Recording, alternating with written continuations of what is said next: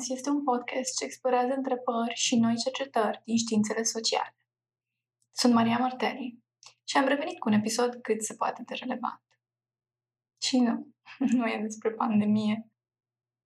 Am avut plăcerea să ascult prezentarea unei cercetări despre mișcări feministe și de colonialitate la conferințele de vară de la Terciu din anul acesta, care, da, au fost online. Și apoi am reușit să invit pe Alexandra Ana să ne vorbească mai multe despre cercetările ei. Alexandra Ana este Teaching Fellow la Sciences Po și are un doctorat în științe politice și sociologie de la Școala Normală Superioară din Florența, cu o teză despre ONGizarea mișcărilor sociale în timpuri neoliberale. La nivel de activism a fost implicat în diferite grupuri feministe și organizații în București între 2007 și 2013 și apoi în grupări din Le Havre și Bruxelles.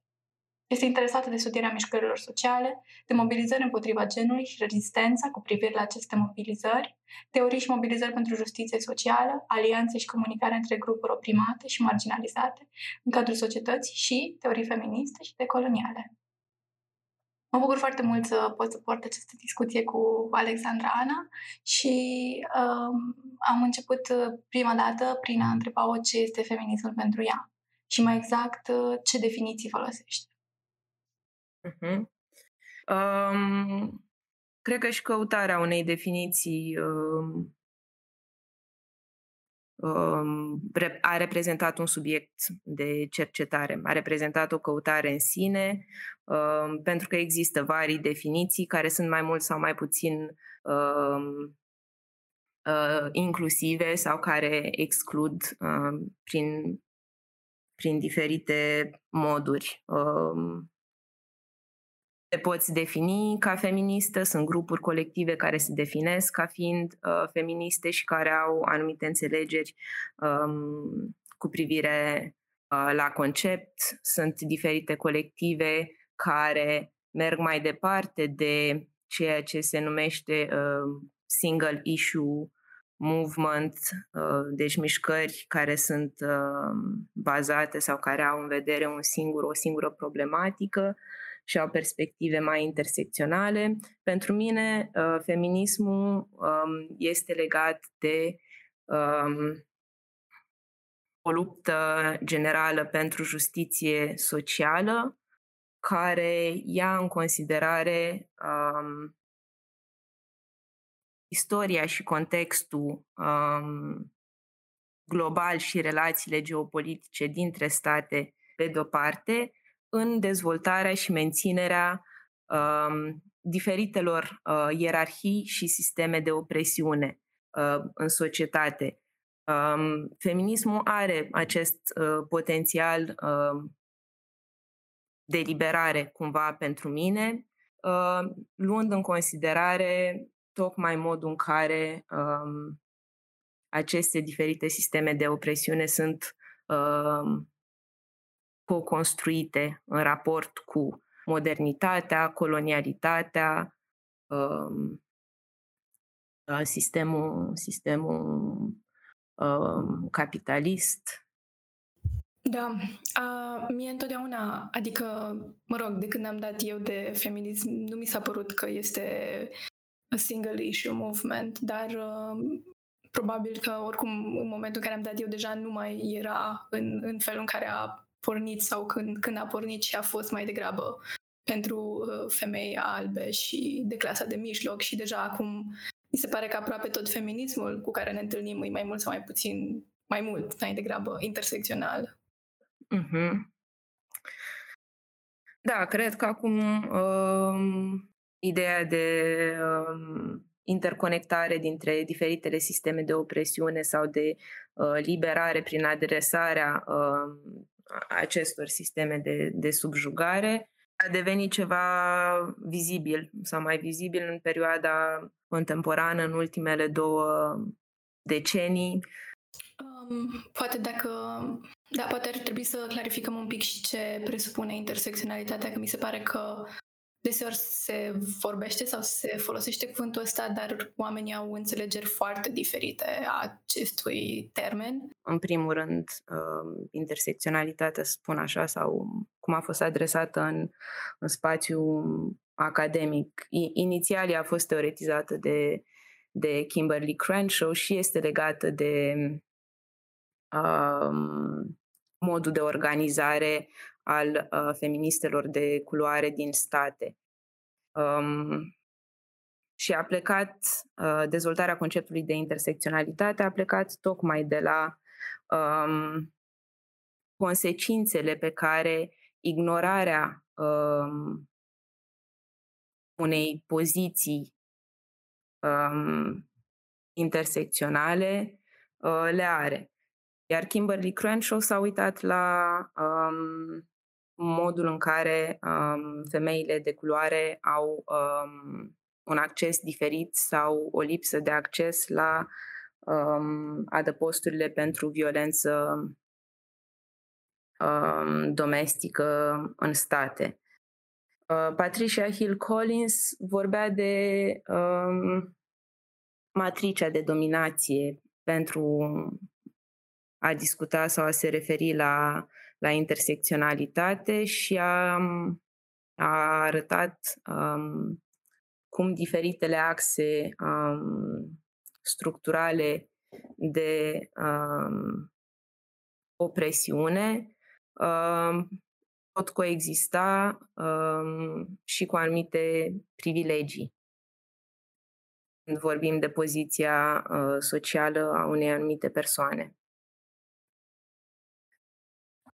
Um, există diferite teoretizări ale conceptului de intersecționalitate, dar modul în care um, eu îl utilizez în reflexiile um, și cercetarea mea se referă la modul în care diferitele sisteme de opresiune sunt interconectate și efectele pe care le au și co-construite și efectele pe care le au um, unul asupra celuilalt. Opresiunea de clasă în termen de um, opresiune de um, pe bază etnorasială sau de gen um, și în special um, consecințele legate de lipsa um, adresării um, acestor interconexiuni în termen de legislație, politici și organizare politică în general. Iar asta diferențiază um, modul în care a fost tradusă intersecționalitatea inițial, poate în dezbaterea publică um, sau în discursul uh, mai mainstream inițial, ca fiind um, ceva aditiv sau multiplu sau care se poate adăuga, ca și cum ar fi um, diferite sertare diferite ce includ, cuprind uh, vari forme de, de opresiune. Intersecționalitatea um, are cumva uh, potențialul ăsta de a adresa um, interconexiunile dintre diferite sisteme. Și din cadrul feminismului um, decolonial, termenul care a fost um, utilizat poate în legătură um, cu intersecționalitatea sau apropiat ca, ca sens este cel de pluriversalitate, pentru a se referi la um, diferitele spații și uh, poziții ale unor persoane um, aflate în uh, marginalitate sau quasi invizibilitate. Um, da, cred că cred că pe de o parte lucrurile astea explică uh, explică destul de multe, pe de altă parte mi se pare că și complică uh, discursul în, în ideea că deja vorbim de feminism de colonial, care mi se pare foarte important și extrem de relevant, uh, ca și concept cred că totuși nu e foarte, nu e așa de cunoscut, știi, ca și feminismul intersecțional. Da, legat de, de complexitatea uh, diferitelor aspecte care sunt studiate sau problematizate. Mi se pare important uh, de reflectat și asupra faptului că tocmai prin, prin anumite feluri de simplificare s-au produs și anumite tipuri de ex, ex, excluderi. Excluderi în termen de tipuri de cunoaștere, um, de grupuri, de experiențe, de persoane. Um, mă gândesc la diferite tipuri de um, definiții cu privire la anumite fenomene, um, care au reprezentat doar perspective uh, parțiale asupra cunoașterii. Um, spre exemplu, modul în care um, au fost traduse revendicările pentru dreptul la avort um, în spațiu public și uh, um, în special în sensul potențialului um, de eliberare și uh, emancipator um, al accesului la, um, la mijloace contraceptive, ceea ce erau, reprezintă o fațetă um, foarte importantă a încadrării revendicărilor pentru dreptul la avort. Um, dar în același timp, um, concentrarea pe potențialul um, liberator a exclus experiențele genocidale um, ale um, diferitelor grupuri de persoane, cum erau persoanele de culoare în Statele Unite, cum sunt persoane de culoare în Statele Unite, cu o istorie um, particulară de um, politici um, eugeniste și um, control și uh, restricționare a drepturilor um, reproductive um, sau um, a femeilor rome. Mm-hmm. Da, acum, acum cred că e mai clar, mai ales pentru că uh, discursul ăsta public mi se pare că e așa de cel puțin discursul feminist legat de uh, accesul la avort e într-adevăr um, foarte, foarte rar amintește de chestia asta și parcă nici, nici nu ști, știam sau nici nu făcea parte din istoria foarte cunoscută până în ultimii ani. Da, ideea este care aspecte devin vizibile prin propunerea unei um, definiții um, destul de um, închise, ca să spun așa. Um, evident că în, în um, definirea și propunerea, în definirea diferitelor revendicări ale mișcărilor sociale, organizațiile, colectivele au un interes în a, um, în a exprima clar care sunt aceste cereri și uh, revendicări. Dar propunerea unui cadru general, uh, simplificat, omogenizant uneori, poate exclude și lăsa deoparte diferite experiențe din cadrul societății. pe care îi plătim este reprezentarea politică. Nu vreau ca parlamentarii să mă iubească, vreau să-mi reprezinte interesele politice. Vrem reprezentare! Nu mărțișoare! Vrem reprezentare! Nu mărțișoare! Vrem reprezentare! Nu mărțișoare! Vrem reprezentare! Nu mărțișoare! Vrem reprezentare! Nu mărțișoare! Vine, vine primăvara Femeie sunt în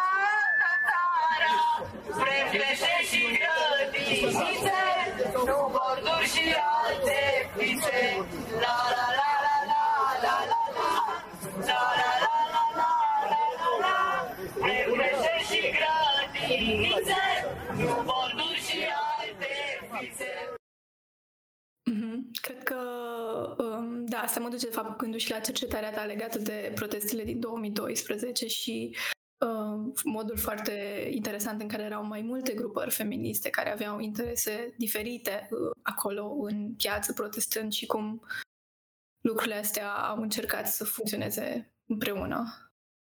Uh-huh. Um, da, protestele din piața universității cred că a fost un uh, moment destul de interesant tocmai um, pentru a explora um, diferitele tensiuni, să spun așa, resimțite de vari grupuri din, din societate. Uh, nu doar la nivel de, de feminism, dar și la nivel de uh, de, de alte lupte sociale, cu alte revendicări. Problematizând sau um, chestionând modul în care putem uh, comunica de-a lungul uh, de-a lungul diferitelor experiențe de marginalizare pe care le avem în, în societate, de la persoane care um, și-au pierdut locul de muncă sau care lucrează în condiții precare, la um, persoane care emigrează, la persoane etnorasializate um, sau grupuri de, de femei um, marginalizate din, din diferite puncte de vedere. Um, poate ar fi de folos uh, dacă poți să spui un pic cum, cum au început de fapt protestele din 2012 și de ce uh, de ce s-au mobilizat și miș- mișcările și grupurile feministe în protestele respective? Uh-huh.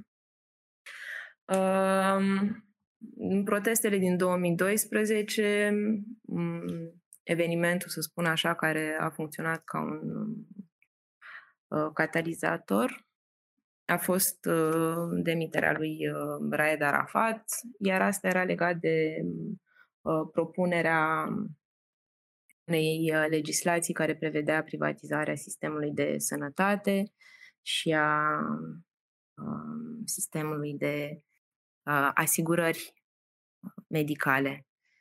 Destul de curând, revendicările s-au generalizat și au fost legate de uh, măsurile de austeritate în general, de tăierile uh, bugetare, um, ale, ale salariilor uh, celor care lucrau la stat, um, tăierile pensiilor um, și așa mai departe.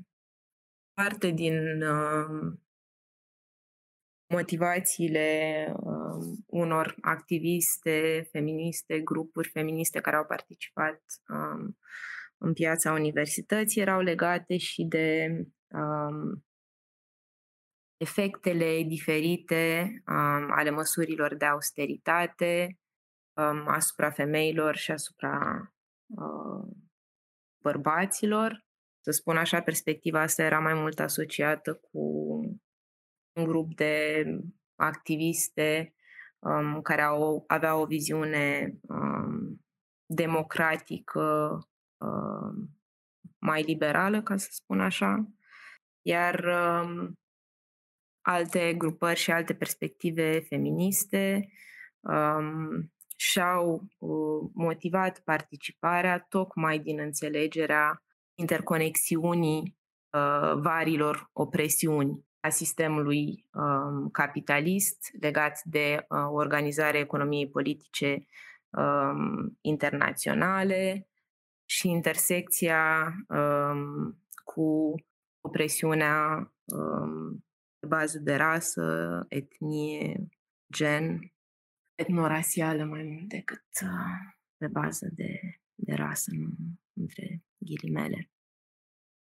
Da, deci au fost diferite perspective și diferite motivații. Parte um, din um, persoanele care se autoidentificau um, ca feministe legau um, protestele din piața universității de o luptă uh, pentru justiție globală, care uh, ia în considerare uh, modul în care uh, rasismul instituționalizat, heterosexismul contribuie la crearea diferitelor uh, ierarhii în um, diviziunea uh, interna- și internațională a muncii, iar pe de altă parte, um, alte perspective vizau uh, modul în care uh, măsurile de austeritate au un impact diferit asupra asupra femeilor, luând în considerare uh, diferite um, aspecte ale organizării um, pieței muncii, spre exemplu, segregarea orizontală,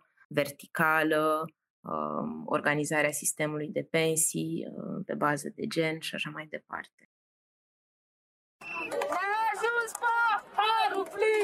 Statul ăsta e misogin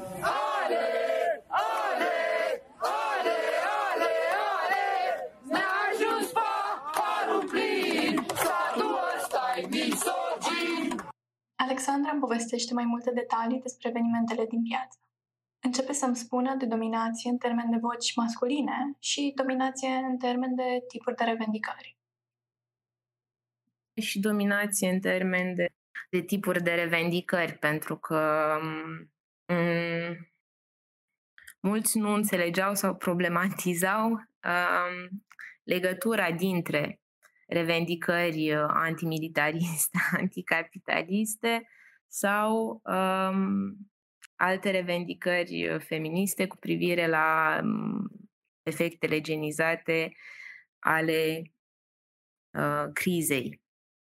Și cumva din interacțiunile și din tatonările și din schimburile astea la fața locului, um, a avut loc și transferul ăsta de cunoaștere și de experiență a modului în care um, trăim și suntem afectați de um, modul de organizare politic, de diferitele um, schimbări um, în termen de, cum am dat exemplu, privatizării sistemului de sănătate și așa mai departe. Și aspectul cumva um, diferențiat în termen de, de impact, care e bazat pe um, um, forme de rasism instituționalizat și, și heterosexism.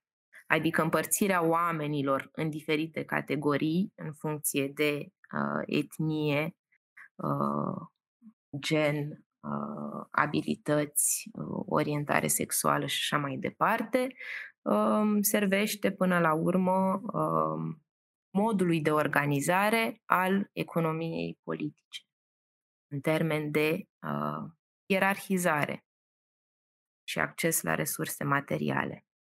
Asta arată și modul în care um, revendicările de ordin um, economic, material, um, sunt interconectate cu cele legate de um, aspecte identitare sau de status, ca să spun așa.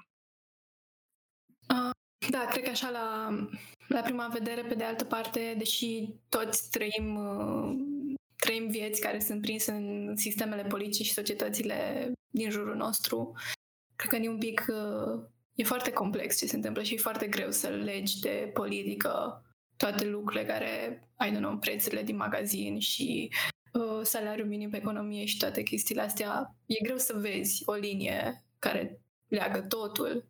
Pe de altă parte, legătura asta e tot timpul, de fapt, aici și um, uh-huh. cred că mulți oameni intuiesc toate lucrurile astea, doar că o viziune coerentă, de fapt, e aproape, e aproape imposibil de avut, ca să poți să zici, na, asta e din cauza asta. Păi și asta mi se pare și mie, uh, cumva până acum, în momentul ăsta prezent în care mă aflu, uh, de a avea o, o, o viziune coerentă sau de a, a identifica niște cauze clare care explică tot în sensul unor uh, teorii totalizante. De asta mi se pare um, o provocare, dar și un potențial, modul ăsta în care um, putem um, încerca să, să comunicăm din diferite uh, poziții marginale, pentru că Maria Lugones ea zicea că um, dificultățile astea de, de organizare um, poate politică sunt legate și de uh, faptul că suntem uh, separați în moduri dificil de depășit.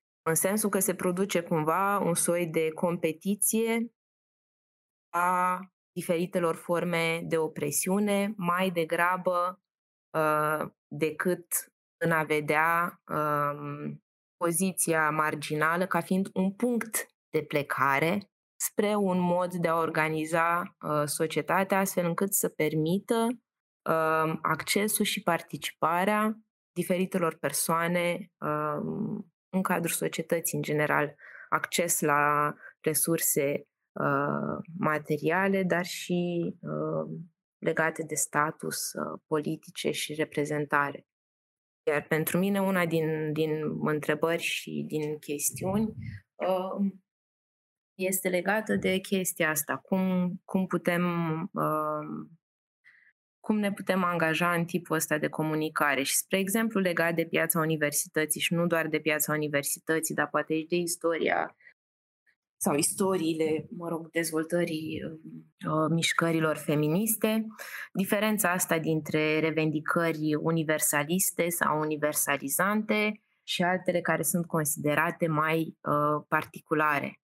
În piața universității era cumva um, răspândită ideea asta că venind cu revendicări uh, particulare, se distruge unitatea, coeziunea grupului, identitatea colectivă și se mută uh, accentul de la, între ghilimele, adevăratele probleme pentru care oamenii au ieșit acolo. Deci se produce iar un fel de ierarhizare uh, în termen de de cereri, revendicări politice ale diferitelor grupuri mai curând decât uh, în a le vedea um, cum sunt uh, interconectate și legate. Uh, da, mie mi se pare că e atât de prezentă uh, chestiunea asta legată de ierarhizare și parcă în așa de multe discuții și inclusiv certuri din grupuri de stânga apare chestia asta că ok, da, prima dată trebuie să avem asta sau acum cerem asta și parcă e aproape, eu cred că, nu știu, vine dintr-o frică de a, efectiv, de a cere mai mult și de a vedea că oricum ceea ce ceri, ceea ce vrei, stă pe celălalt lucru, ceea ce vrea și celălalt. Uh-huh. Da, legat tocmai de tensiunile astea și discuții și în grupuri, um, să spun, care ideologic um, împărtășesc anumite uh, perspective. Uh, pentru mine, cumva, un potențial de speranță. Venea din ideea asta că um, tot um, avansată cumva sau um, exprimată de diferite teoreticiene din cadrul feminismului decolonial, faptul că um, e cumva normal și firesc atunci când traversăm, când mergem către celălalt, când încercăm să um, vorbim, să comunicăm din poziții diferite, având vieți diferite, su, uh, suferind uh, poate opresiuni diferite. Um, în procesul ăsta de, de traversare pot exista tensiuni, există riscul de a suferi pierderi um, super dureroase, um, respingeri, confruntări dureroase, um, dar cumva că prin, um, prin angajarea în procesul ăsta de a merge către celălalt și de a-l descoperi pe celălalt, putem crea cumva um, un potențial de, de liberare în sensul de organizare politică și societală într-un mod care să permită participarea diferitelor um, grupuri din societate într-un mod care nu e bazat pe uh, excluderi. Cred că un lucru pe care îl consider și eu, eu important legat de a merge spre celălalt e o chestie, acum, nu știu, poate o să sune prea, știi, legat de individ, dar mi se pare că e efectiv foarte important să știi să stai cu un conflict și să nu, să, să știi, știi ca, care e un conflict care se poate menține, pentru că uneori nu se rezolvă, sau care e un conflict care se poate media și care e un conflict care, de care trebuie să te, de la, în fața căruia trebuie să te retragi sau să modifici ceva.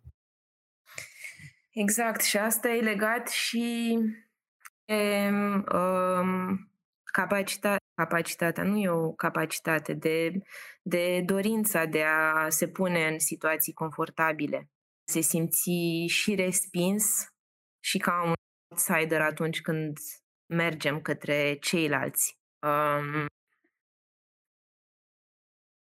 se află în poziții privilegiate, nu au un interes foarte mare um, neapărat în, în sensul ăsta, în a merge către ceilalți. Um, și deși um, marginală ocupată de diferite persoane în societate sau prin marginalizare economică sau de identitate și de status poate oferi un punct de plecare tocmai pentru, um, pentru această um, sau traversare, um, ea nu implică în mod direct și reușita ei. Și exact legat de ceea ce spuneai tu, asta poate însemna că la un moment dat să trebuiască să iei o decizie dacă să duci mai departe um, o situație conflictuală sau să renunți și cu potențial de a suferi uh, pierderi. Da, e tot timpul e, e foarte e foarte complicat, sunt foarte complicate discuțiile astea, odată inclusiv la nivel academic și epistemologic, dar pur și simplu la, la nivel de a și de a fi în ele, de a le trăi și de a mai ales de a fi angajat în ele și până la urmă astea sunt viețile noastre și viețile prietenilor și fam- familiei noastre despre care vorbim și pentru care în fața căreia încercăm să, să schimbăm ceva. De asta mi se pare și foarte importantă poziționarea, poziționarea epistemologică într-un anumit fel care nu presupune o neutralitate în asta a cercetătorului care e obiectiv și în afara evenimentelor, când lucrurile astea evident nu se întâmplă, adică cercetătorul nu e obiectiv și în afara evenimentelor niciodată, dar cu atât mai, mai puțin când chiar e, mi se pare că e chiar necesară, știi, uh, poziționarea asta înăuntru evenimentelor în cazul mișcărilor feministe. Și în cadrul mișcărilor feministe, dar și în general, aș spune. Uh, mi se pare super important um, să vedem și asumăm modul în care um, tarea și subiectele de cercetare um, sunt și reflectă anumite interese și anumite agende Uh, la un anumit moment. Și problema apare atunci când, tocmai păstrând um, ideea asta de obiectivitate și de posibilitate de a se poziționa uh, ca un Dumnezeu în afara societății și al privi, are consecințe în termen de cine plătește uh, modul în care, uh, pentru efectele acestor cercetări în societate, cum sunt distribuite, cine le plătește statul, uh, oamenii, populația.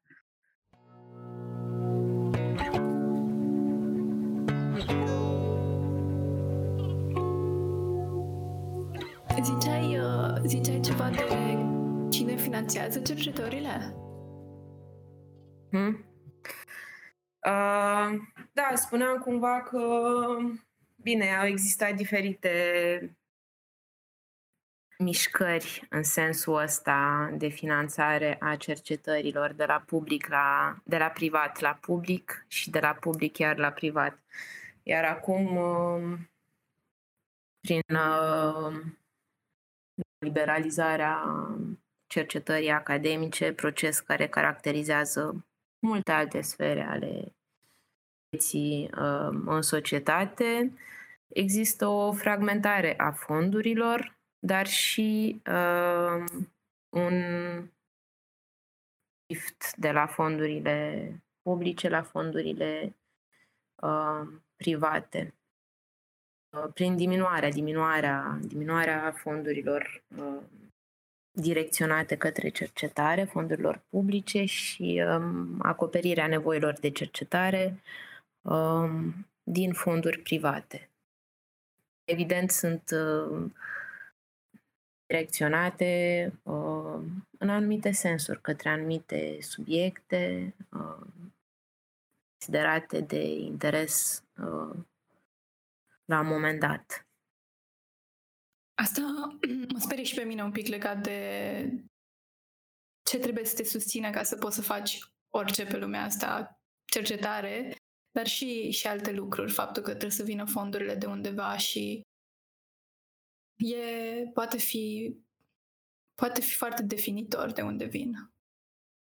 Da, și asta, dar aș vrea să merg mai departe de ideea asta de dependență financiară ca producând uh, în mod automat uh, cooptare sau a celor din mediul academic sau, spre exemplu, al organizațiilor non-guvernamentale care sunt uh, finanțate și așa mai departe.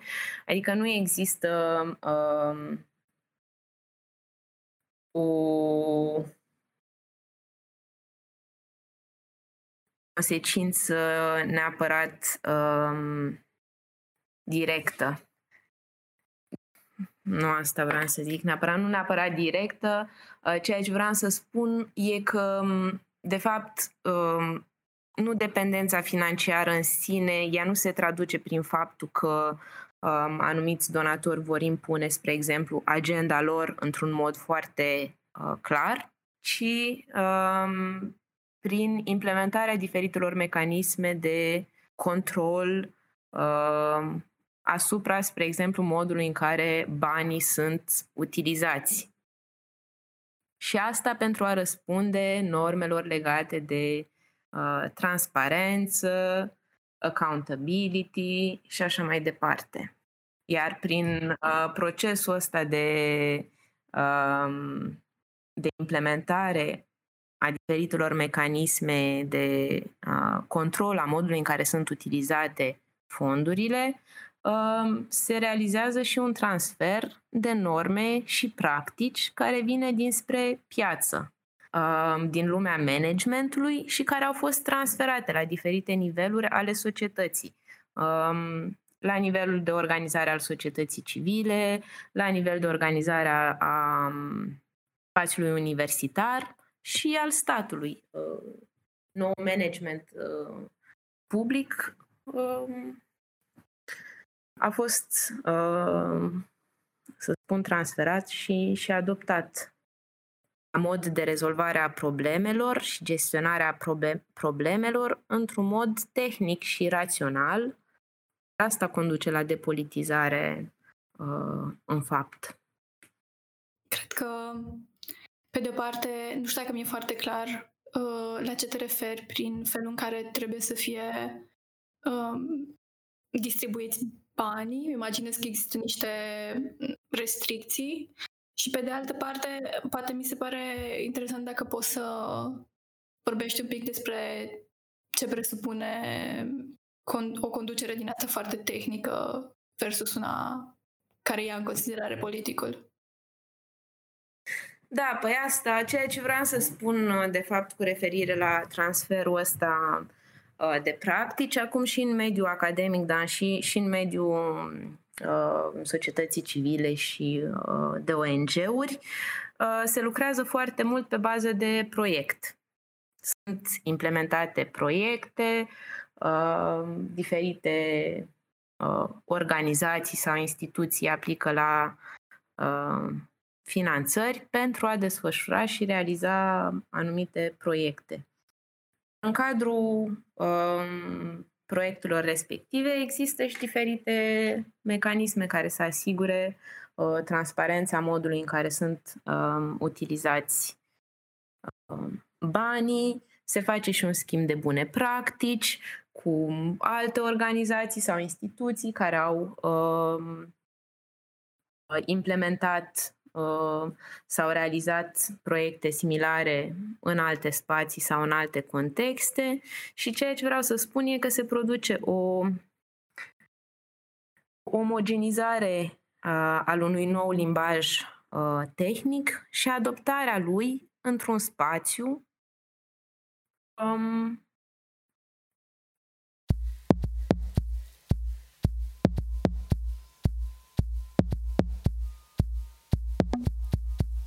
Da, vorbeam despre transferul ăsta de limbaj din domeniul managementului public la nivelul diferitelor sfere ale societății, sau mediul academic, sau mediul universitar, uh, mediul academic universitar sau mediul societății civile.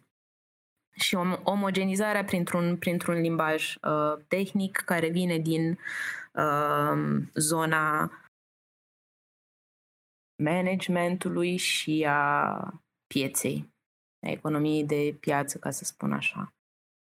Iar prin adoptarea limbajului ăstuia se și uh, consolidează ideea că diferitele probleme în societate pot fi rezolvate într-un mod tehnic, uh, urmând diferite bune practici și așa mai departe.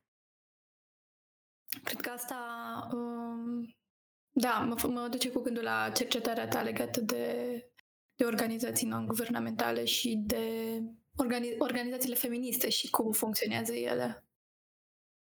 Uh-huh.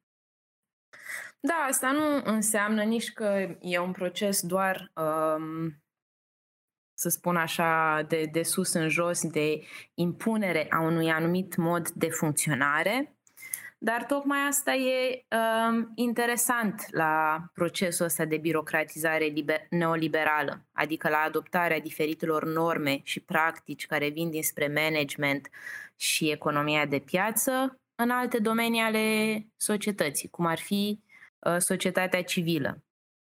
Uh, implementarea lor nu înseamnă uh, o impunere strictă, clară și directă tocmai prin uh, diferitele proiecte și diferitele finanțări, organizațiile au o libertate și o marjă de uh, eroare și de și cu privirea modului în care implementează uh, proiectul.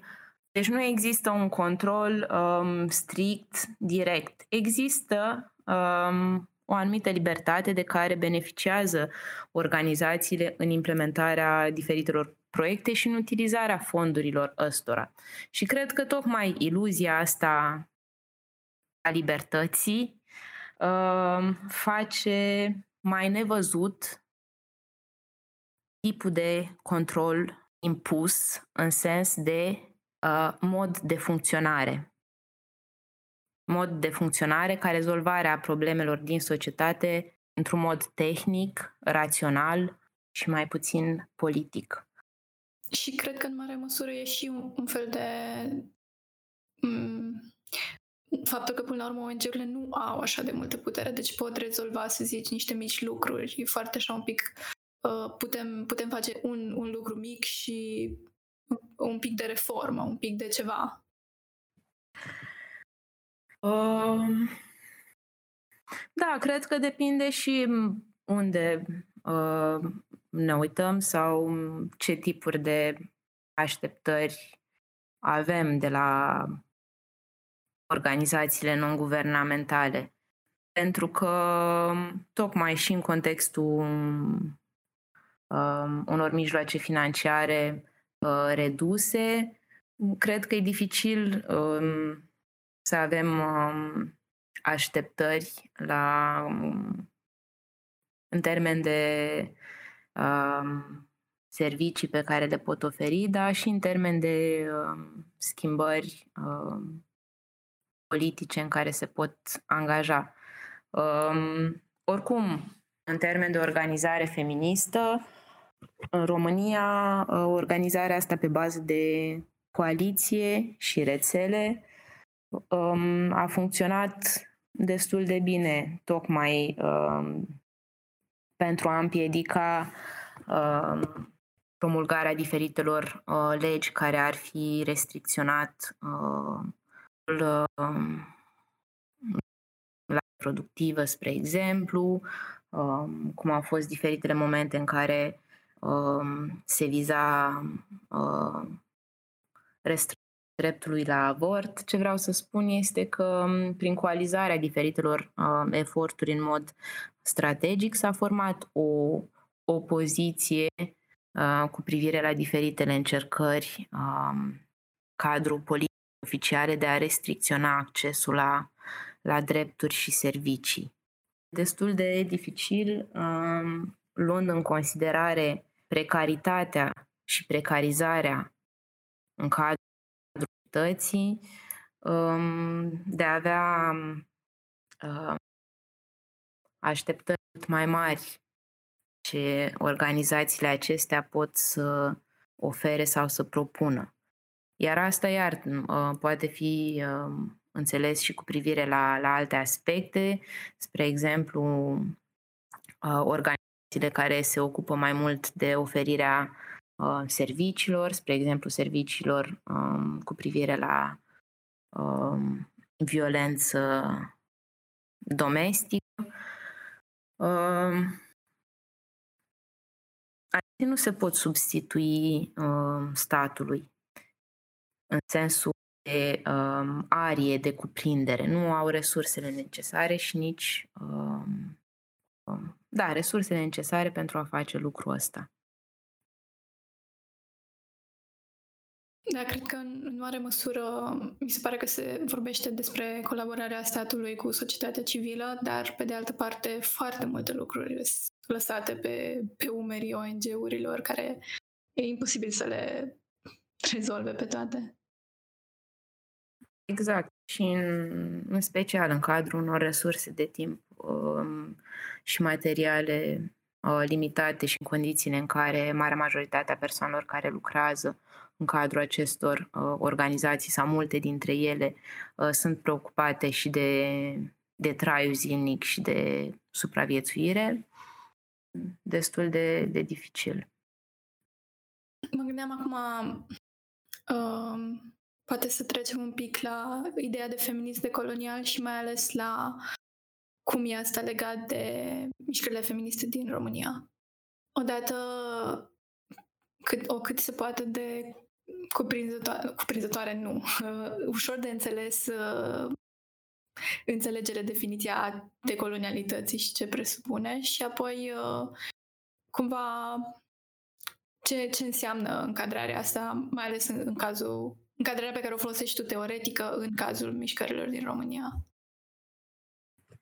Da, deci cu privire la um, perspectiva decolonială sau teoriile de, decoloniale, um, ceea ce aduc ele um, în plus cu privire la um, înțelegerea societății în general, dar și a modului în care um, acestea sunt organizate și în termen de relații între uh, state și istorie globală, este faptul că uh, ele adresează direct istoria hegemonică a uh, modernității vestice, care raționalizează uh, colonialitatea și normalizea, uh, colonialitatea care normalizează diferite forme de cunoaștere ce uh, susțin dominația și uh, subordonarea.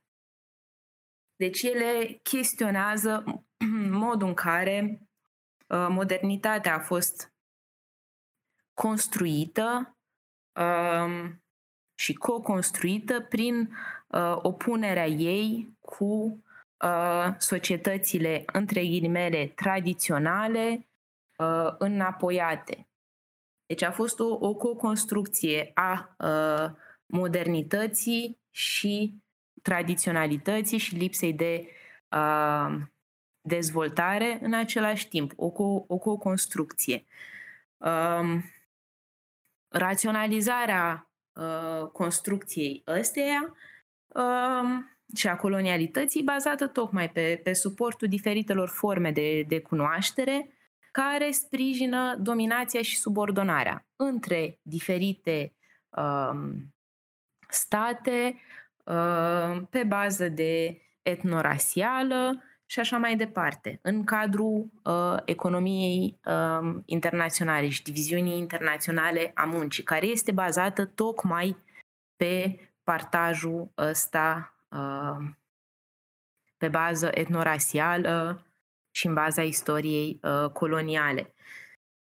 Um, teoriile decoloniale um, asociază și um, dezvoltarea și crearea modernității cu uh, apariția capitalismului și a colonialității uh, puterii, deci a organizării uh, lumii în funcție de um, uh, diferen- diferențe um, etno-rasiale, pe bază de dezvoltare um, socioeconomică, uh, consolidând distinția între um, societăți tradiționale și uh, societăți moderne. Deci în construcția modernității și a spațiului uh, vestic ca fiind modern, uh, portretizarea și construirea um, altor spații și moduri de cunoaștere ca fiind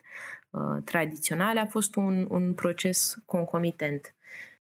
Ele, ele sunt legate uh, unele de altele. Iar asta uh, demistifiază uh, ideea de istorie ca fiind lineară, ideea de istorie a progresului, a faptului că țările care sunt, între ghilimele, mai puțin uh, dezvoltate, dacă vor uh, urma uh, anumite pași, anumiți pași, pașii progresului. Anum, da, anumiți pași, dar anumiți pași definiți în termen de raționalitate și cunoaștere tehnică care au fost dezvoltată în spațiu vestic. Dacă au urma aceiași pași um, urmăriți în, în spațiu vestic, atunci um, ar ajunge um, către, ar tinde, ar ajunge către modernitate. Um, iar în spațiul este european, um, Interesant a fost um, cum um, socialismul de stat a fost considerat ca fiind um, parțial um, în cadrul procesului uh, colonial, dar și parțial um, a, a oferit o, o rezistență parțială cu privire la dezvoltarea uh, modernității capitaliste și coloniale. Cred că din, din România e un pic uh, e foarte greu să cuprindem istoria asta colonială, pentru că, pe de o parte, nu suntem nici nu ne aflăm exact în, în țările care au suferit cel mai mult de pe urma colonialismului, nici în țările care au câștigat cel mai mult de pe urma colonialismului. Și atunci, poate și din cauza asta, îi, e un pic mai dificil să o cred eu, să operăm conceptul ăsta. Și, da, într-adevăr, e dificil pentru că în spațiul este european suntem constant poziționați ca într-un fel de în urma modernității. Alexandra ne-a mai explicat cum, din punct de vedere al unor perspective feministe liberale, noi am pierdut valul 2 de feminism. Și cumva apoi a fost promovată această idee de necesitate a recuperării pentru a ajunge la modernitate.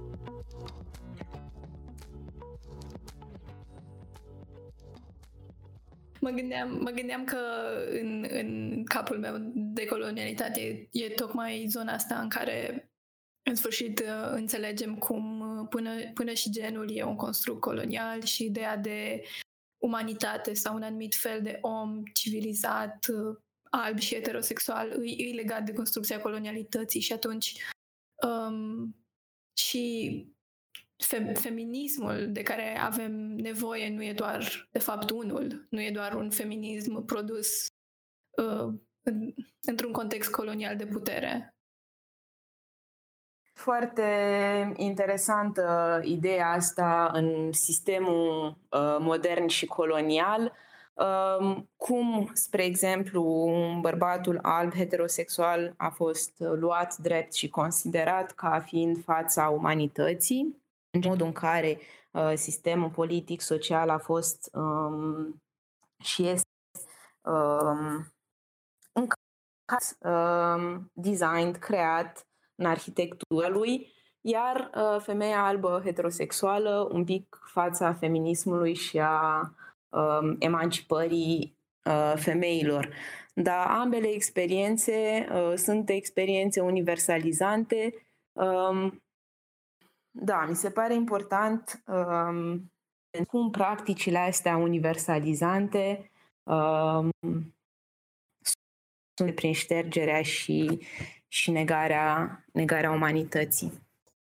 Și cred că astea cumva și, și la nivel foarte larg, adică la nivel efectiv de definiții culturale care predomină și uneori, da, cum ziceam înainte, și la nivel mai mic, în grupuri activiste în care nu simți nevoia să ai un câștig uh, cultural, să zicem, pe baza faptului că nu ești ca și ceilalți. Adică ești, uh, ai, o, ai o poziție un pic mai bună și atunci uh, ești mai accept, acceptabil social. Și cred că asta se întâmplă și în mișcări uh, feministe și în mișcări queer, în care cred, cred că se poate întâmpla dacă cineva e un pic mai uh, conform normelor uh, societății să, să meargă înspre direcția aia în loc să meargă înspre direcția de a solidariza cu cei mai marginali. Încerc să reflectez și eu la, la chestia asta acum, dar nu numai, era încă legat de, de acest ultim aspect, dar și de faptul de discuția noastră uh, de mai devreme legate de intersecționalitate. Um, există riscul ăsta acum um, de a deveni uh, maestru în uh, gestiunea, să zic așa, opresiunilor.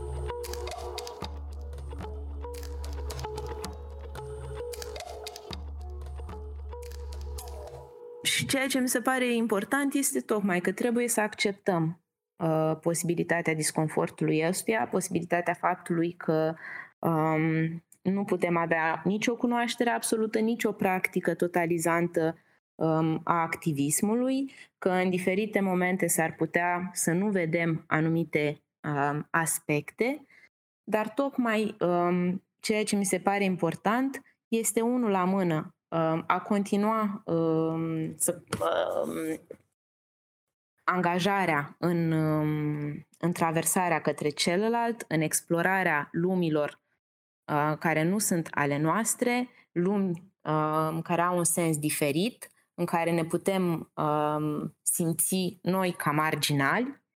Și doi, de a lăsa uh, poarta și ușa deschisă pentru uh, experiențe pe care s-ar putea să nu le luăm în considerare.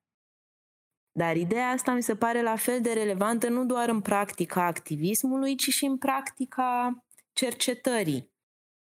Um, și un mod de a face lucrurile care contrastează tocmai cu um, viziunea um, cunoașterii în sensul de există o singură cunoaștere. Um, cu privire la un anumit uh, fenomen social. Și din punctul ăsta de vedere, uh, eu merg evident mult înspre ideea de cunoaștere parțială. Iar activismul uh, e legat uh, tocmai în același sens de, de parțialitate. Foarte frumos uh, spus. Um, de asta mi se pare, mi se pare, cel puțin cum am perceput eu, uh, cunoașterea feministă și poziția feministă, că vine întotdeauna cu um, deschiderea asta față de a auzi și vocile celorlalți și um, cu, cu recunoașterea că avem o poziție care e atât de, de atât de important.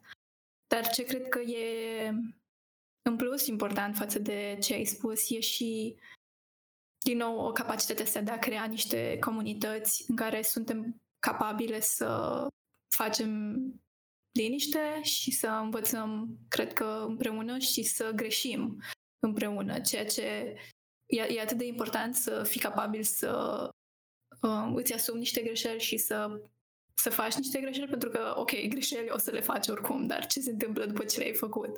Fie în cercetare, fie în uh, activism.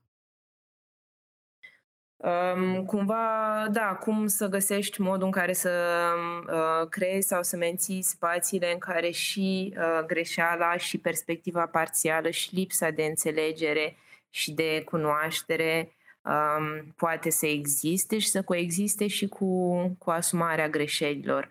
În sensul de să poți greși, uh, să-ți recunoști sau să ai o poziție um, Uh, critică sau de reflexie cu privire la, la greșeala respectivă, dar să ai și posibilitatea în spațiul respectiv de a schimba, uh, discuta și de a fi acceptat uh, cu perspectiva ta parțială și potențial problematică.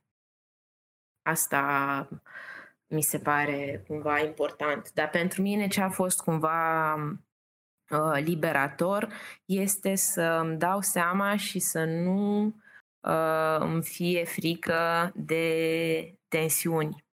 De tensiuni, de greșeli, de lipsă de înțelegere. Uh, pentru că uh, cumva mi-am, mi-am dat seama că asta e una din uh, căile potențiale de construire uh, a unei lupte, în general, pentru justiție socială mai, mai largă și de a crea pont, poduri și punți um, între noi, venind din uh, diferite uh, locații și poziții socioeconomice. Mm-hmm. Mi se pare că da, lucrurile astea se, se aplică foarte mult, cum am zis, și la cercetare și la activism, pentru că, um, pe de altă parte, mi se pare periculos să crezi că ai ajuns la cunoașterea punct și e, e bine să știi că cunoașterea până la urmă e parțială și cel mai important e că nu e finală, adică oricine poate clădi pe ea, inclusiv tu și uh, uh, mi se pare foarte, o poziție foarte bună să nu, să nu ai, uh, până la urmă, o poziție și, și feministă și pur și simplu uh, politică în lume, să nu ai uh, um, o senzație în asta de ok față de autoritate, fie că e ea autoritatea activistă sau autoritatea cercetătorilor. Da, dar și legat de treaba asta, uh, vreau să mai adaug o, o chestie, de fapt, pe care nu prea am apucat să o menționez. Mă gândeam că de ce e până la urmă uh, important sau de, de ce ar trebui să ne gândim la, la tensiunile astea sau uh, să ne gândim la modul în care suntem separați în moduri dificile de a se reconecta sau de a se conecta. Uh, pentru că um, există diferite, diferite mize în momentul în care ne adunăm împreună cu, cu un scop comun. Există mize care sunt uh, direcționate mai mult către uh, afară, către stat, către sistem, către anumite politici. Și prin diferitele coaliții care sunt um, stabilite între actori ai societății civile, mediul universitar și așa mai departe, um, sunt vizate um, aceste aspecte sau aceste instituții. Um, iar asta e viziunea mai antagonistică, să spun așa, uh, mișcările sociale versus um, stat, sistem, uh, economia, uh, sistemul de economie politică și așa mai departe. Um, iar aici putem să vorbim mai mult de coaliții um, strategice, în sensul în care um, actorii care vin împreună s-ar putea să nu fie transformați ei înșiși um, complet în modul în care gândesc despre uh, lume sau fenomene sociale, dar ei se adună împreună uh, și își coalizează eforturile cu privire um, la un anumit aspect sau la o anumită problematică. Acum îmi vine în minte, spre exemplu, uh, opoziția cu privire la uh, interzicerea genului și a teoriilor de gen uh, în uh, școli. Care nu s-a votat încă, din câte știu. Nu, nu. Miercuri. Miercuri uh, pe 28 o să fie, cred că, dezbaterea um, cu privire la, um, să spunem, o, o, opoziția lui uh, uh, Claus Iohannis cu privire la, la lege și la uh, apelarea la, la Curtea uh, Constituțională. Dar în sensul, în exemplu ăsta, putem să vedem cum diferiți actori s-au, s-au coalizat pentru a se opune um, acestei uh, propuneri legislative. Acești actori pot avea păreri diferite, opinii diferite, moduri diferite de a practica activismul, înțelegeri um, care nu sunt poate întotdeauna nici similare, dar poate nici compatibile întru totul cu privire la, nu știu, justiție socială, feminism și așa mai departe. Uh, pot exista disensiuni. Asta nu împiedică uh, neapărat coalizarea pentru a răspunde, pentru a face față a ceea ce e considerat ca fiind, uh, bun, între, între ghilimele, polarizez dușmanul uh, extern, uh, pentru a face față unei provocări de, de genul ăsta. Da, există și, pe de altă parte, coalițiile astea profunde um, despre care feminismul decolonial um, vorbește mai mult, iar ele sunt cele care sunt orientate la um, schimbarea subiectivităților și la comunicarea dintre persoane care sunt oprimate sau care se află în poziții um, de marginalitate sau de subjugare sau de opresiune. Ca să vorbesc mai clar, să dau exemple mai clare, comunicarea și legătura între persoane angajate uh, în, uh, în lupta feministă cu uh, persoane angajate în lupta pentru uh, dreptul la locuire sau uh, pentru uh, regularizarea persoanelor fără um, acte de identitate uh, și așa mai departe. Um, persoane implicate în mișcarea antirasistă. Iar în sensul ăsta, miza este diferită și tensiunile, potențialele um, tensiuni și situații de disconfort ce pot apărea, au, au o altă miză. Miza e cunoașterea și schimbarea subiectivității fiecăruia din interacțiunea asta, a diferitelor persoane um, care se află în diferite poziții marginale sau liminale. Deci sunt două, două, aspecte, două aspecte diferite. Cum trăim în societate între noi, um, cei care ne aflăm în poziții uh, marginale sau um, subjugate um, și cum uh, ne organizăm, răspundem um, și facem față um, diferitelor um, atacuri din partea um, varilor instituții cu privire la drepturi, acces la resurse, uh, distribuire echitabilă și participare în egală măsură în cadrul societății.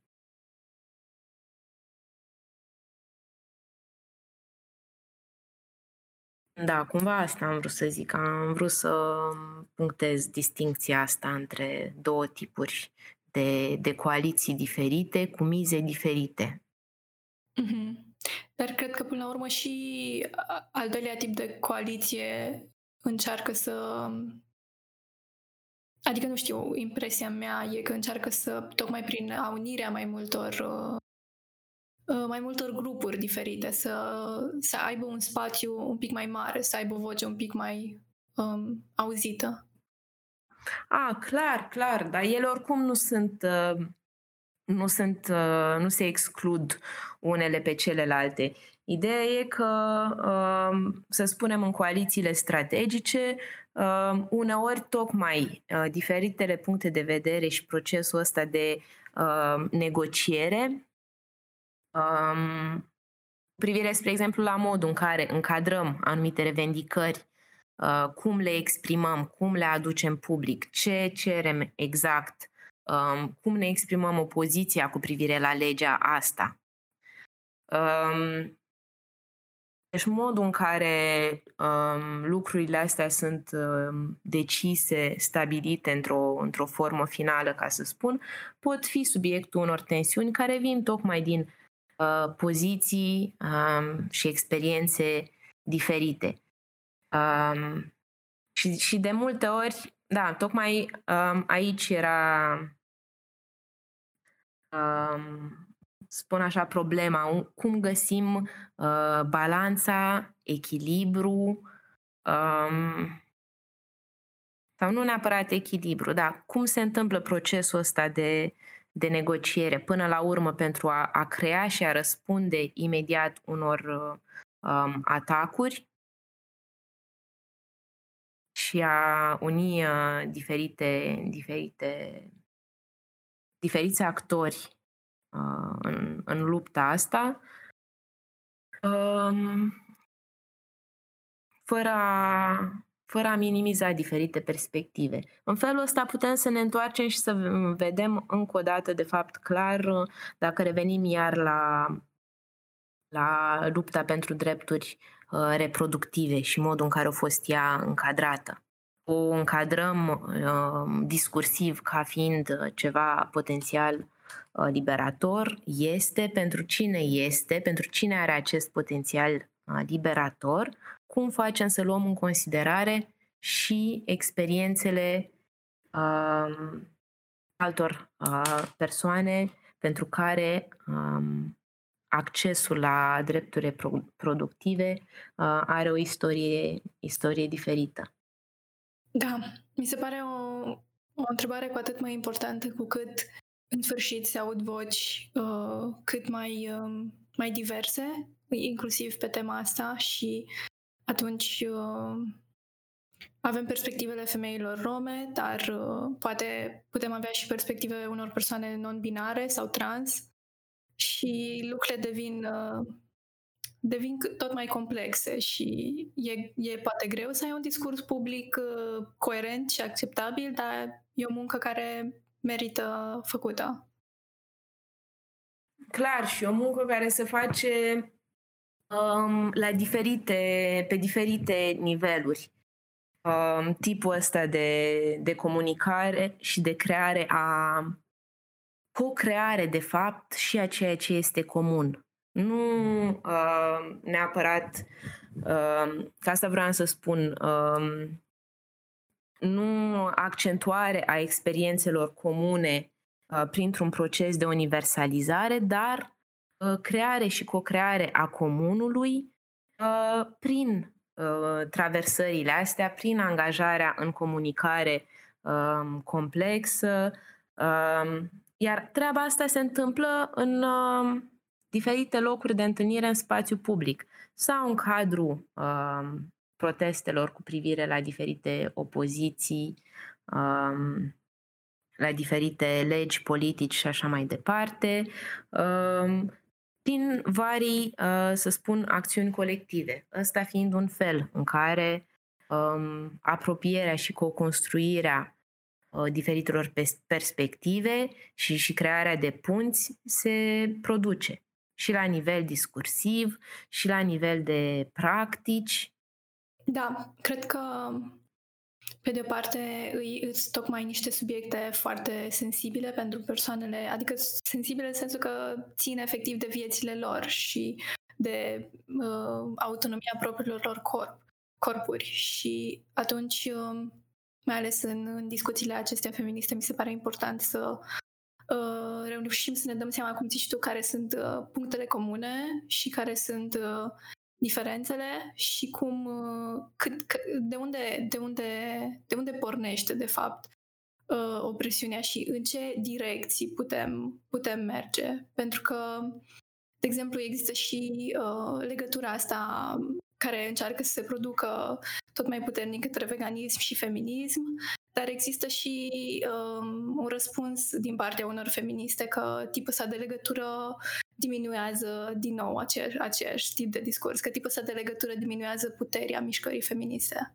Asta e foarte problematic din punctul meu de vedere, discursul ăsta, foarte problematic. Dar da, am și spus, sunt diferite uh, mize și utilizând tocmai mizele și anumite atacuri care există la un moment dat cu privire la anumite drepturi, tocmai discursul ăsta um, de care spui și tu universalizant, cumva uh, e folosit.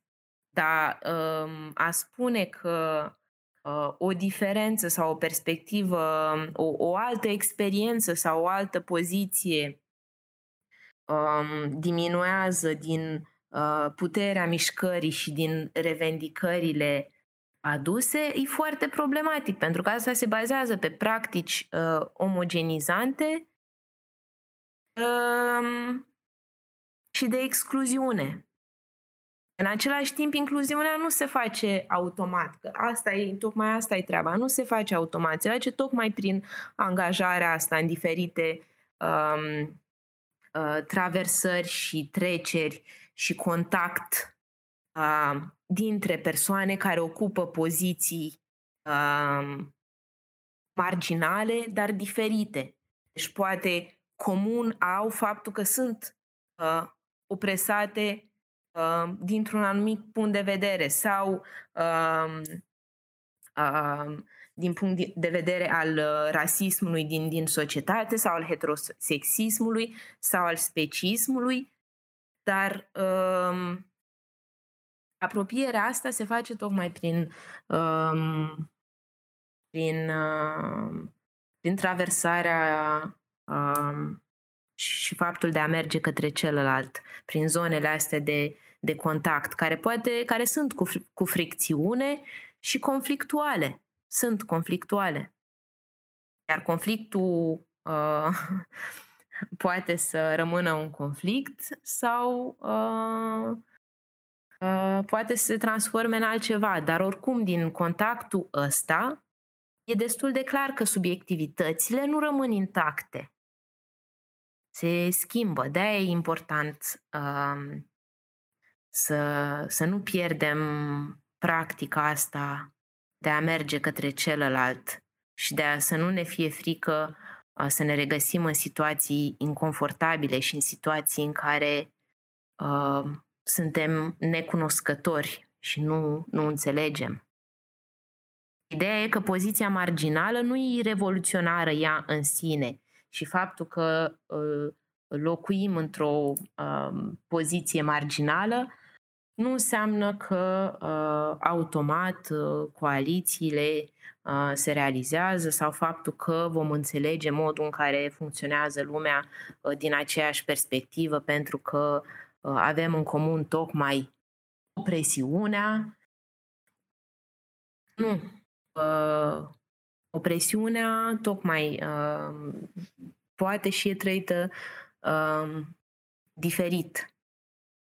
Dar poziția asta ne dă, ne dă pur și simplu un potențial. Nu e revoluționar în sine, dar conține în ea uh, potențialul de a înțelege uh, ceea ce trăiește celălalt în termen de marginalizare în societate, în termen de limitare a accesului și participării politic, economic, a dezvoltării cadrul societății. Da, spre, spre cât mai multe conflicte, mici conflicte revoluționare, pentru că acesta văd că e drumul. Nu cred că există drumul pavat doar cu bune înțelegeri. Păi cam, cam asta e, totuși a, așa cred. Dar mi se pare că un prim pas e tocmai să nu ne mai fie a, frică de a intra în zone nu doar de tensiune, dar și de inconfort. Pentru că asta e, în zone de, de inconfort unde, unde suntem într-o poziție marginală. Și asta e dificil, pentru că fiind uh, opresat, poate oprimat, uh, marginalizat, avem nevoie oricum foarte mult și de uh, spații safe și în care ne uh, simțim înțeleși, înțelese și foarte dificil uh, să te pui în situații uh, inconfortabile, tocmai având în vedere că trăiești diferite um, opresiuni. O, Doamne, mulțumesc foarte, foarte mult pentru discuția. A fost așa de interesant și am vorbit atâtea lucruri și atâtea lucruri nu le-am vorbit. Da, da. Și eu mersi tare, tare mult. Mă, mă bucur că am, că am discutat. Exact, ar, mai fi fost multe lucruri și eu pe care aș fi vrut să le menționez, să le spun și aș fi vrut să te întreb și eu chestii. Uh. Parteneriat, nu patriarhat! Nu patriarhat! Nu patriarhat!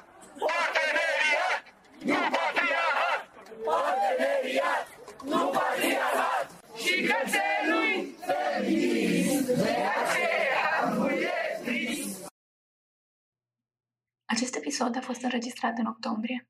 La un moment dat am menționat legea prin care se interzice în instituțiile de învățământ referirea la identitatea de gen. Curtea Constituțională a amânat din nou decizia asupra ei. Vă mulțumim că ne-ați ascultat și vă invităm să ne susțineți munca cu donații pe Patreon și mulțumim tuturor celor care au făcut-o deja și o fac deja. De asemenea, puteți să ne susțineți și dând un share sau trimițând direct un episod preferat unei prietene sau unui prieten de-al vostru. Invitată din acest episod a fost Alexandra Ana. Episodul de astăzi a fost produs de Maria. Intro și outro de Kind Studios. Mai multe despre contrasens aflați pe pagina noastră de Facebook. Ne puteți asculta pe SoundCloud, YouTube, iTunes, Spotify și altele. Așteptăm părerile voastre sau eventuale întrebări la adresa noastră de e-mail contrasens.aronprotonmail.com